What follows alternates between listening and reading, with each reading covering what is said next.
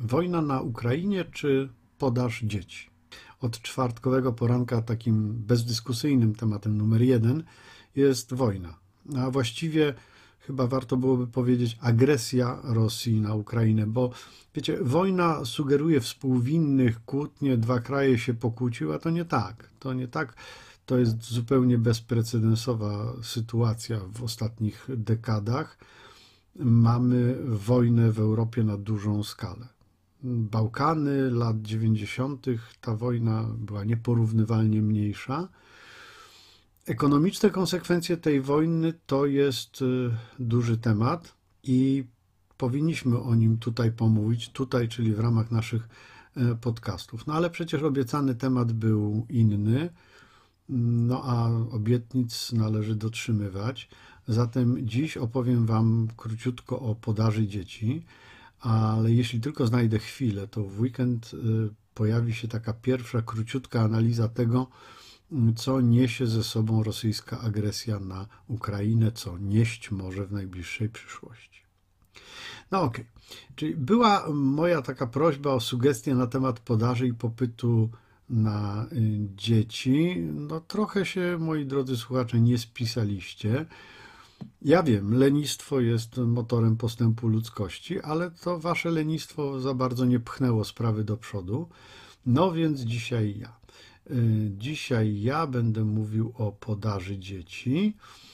To jest y, tekst zainspirowany mm, takim felietonem doktora Bartosza, doktora habilitowanego Bartosza Szojera, chyba tak czyta się jego nazwisko, który jest e, profesorem na Uniwersytecie Ekonomicznym we Wrocławiu e, i w połowie chyba mniej więcej ubiegłego roku napisał taki fajny felieton na temat dzieci i takiej ekonomicznej analizy. U mnie to będzie taka analiza bardziej w wersji light, taka lekko strawna dla Was. Dobra, a więc podaż dzieci. E, no słuchajcie, podaż wiąże się z produkcją. Czyli odpowiedzmy sobie na pytanie, kto i jak produkuje dzieci. No i teraz słuchajcie, mm, to właściwie nie są materiały przewidziane dla dzieci, ale tak na wszelki wypadek. No słuchajcie, jeżeli wierzycie w odnajdowanie dzieci w kapuście albo coś tam z bociankiem na przykład, no to może przerwijcie słuchanie, bo mogę wam trochę zakłócić wasze y, postrzeganie świata w myśl tej zasady, y, którą sformułował w pewien sposób jeden z bohaterów filmu Matrix, ignorance is bliss.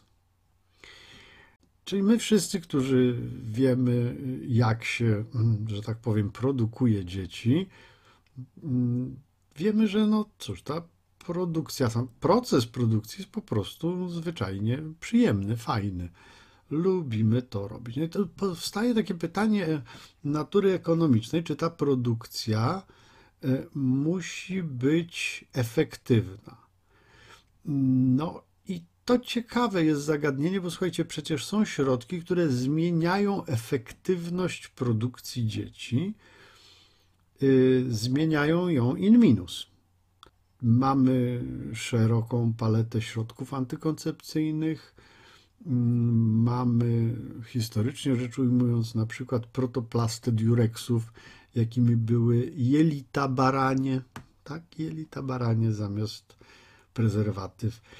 Mamy znanego nam z Biblii Onana, i jego praktyki. Poczytajcie sobie, co Biblia na ten temat pisze. No, krótko mówiąc, tu mamy takie trochę, taką trochę nietypową sytuację, bo my zazwyczaj w produkcji chcemy mieć maksimum efektywności. Tak? A tu wcale niekoniecznie, bo czasami chcemy te dzieci tak y, produkować, ale ich nie wyprodukować, jeśli wiecie, co mam na myśli. No pewnie, że wiecie.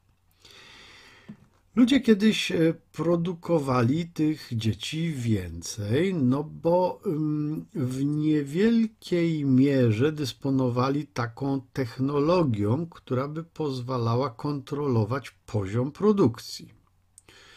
Czyli jak produkowali, produkowali, bo się im to podobało, no to przy okazji tego, że produkowali dzieci, no sporo się wyprodukowało. Czyli można powiedzieć, że były powszechne mm, sytuacje, gdzie mieliśmy no, istotną nadprodukcję dzieci. Tak trochę no, po prostu niechcący i przy okazji. Dzisiaj e, liczba produkowanych dzieci jest prawdopodobnie bardzo bliska pożądanej. To znaczy zazwyczaj mamy mniej więcej tyle dzieci, ile chcielibyśmy mieć. Chociaż oczywiście czasami zdarza się taka produkcyjna niespodzianka. Ale to też jest fajne. Druga rzecz, y, też istotna, to to, że y, kiedyś, nawet jeżeli jakoś próbowano kontrolować tę wielkość podaży, to pewna taka nadprodukcja mm, mogła być celowa. Celowa w tym sensie, że mm, pamiętajmy, y, w dawniejszych czasach mieliśmy wysoką śmiertelność y, wśród noworodków, niemowląt, dzieci generalnie rzecz biorąc. Y, czyli jak napisał Scheuer, producenci musieli zabezpieczyć odpowiedni poziom zapasów, by ilość oferowana nie spadła poniżej poziomu pożądanego.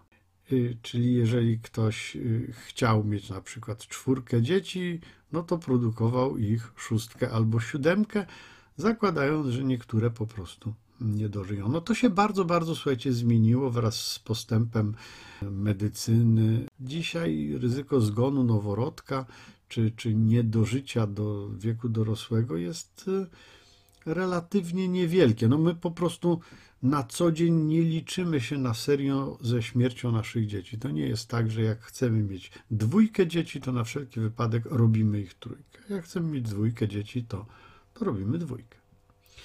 Jeśli chodzi o podaż, to tu jeszcze dodatkowo pojawiają się, że tak powiem, problemy produkcyjne.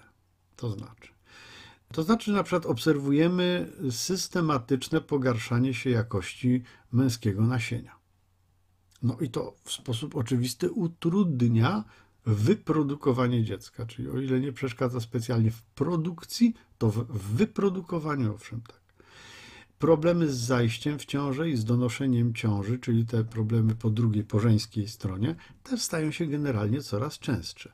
No, pamiętajmy, że z jednej strony oczywiście medycyna mocno pomaga. Tak? To znaczy y, są różnego rodzaju terapie, które pozwalają pomóc na przykład donosić zagrożoną ciążę. Y, są różne y, metody ułatwienia zajścia w ciążę, na przykład in vitro, tak? ale pamiętajmy, to wszystko z drugiej strony pogarsza w pewien sposób pulę genową, to znaczy pary, które mają problemy z zajściem w ciążę, dzięki osiągnięciom medycyny mogą mieć potomstwo i w pewien sposób przekazują te problemy dalej kolejnemu pokoleniu. Y, kiedyś było inaczej, była pewna selekcja naturalna, czy jak mogłeś mieć dzieci, to je miałeś, a jak nie mogłeś, to ich nie miałeś. Ja tutaj wiem, co mówię, w tym sensie, że ja jestem krótkowidzem i mój syn ma to po mnie, on też jest krótkowidzem. No i zobaczcie, w epoce kamienia łupanego, znaczy tu znowu Ewa J. doczepi się, że w epoce kamienia łupanego to tam coś inaczej, trudno. Y, w epoce kamienia łupanego, będę się trzymał tego cały czas, y, no ktoś tak ślepawy jak ja umarłby po prostu z głodu jeszcze w dzieciństwie, i nie doczekał się potomstwa. Tak? I nie byłoby krótkowzrocznego potomstwa krótkowidza. Jak widzicie, w konsekwencji jest tak, że same te tylko zmiany w warunkach i w technologii produkcji e, właściwie wystarczają do wyjaśnienia, dlaczego podaż dzieci spada. Ale to brzmi, prawda? Tak, podaż dzieci spada. No tak. Tak to właściwie jest.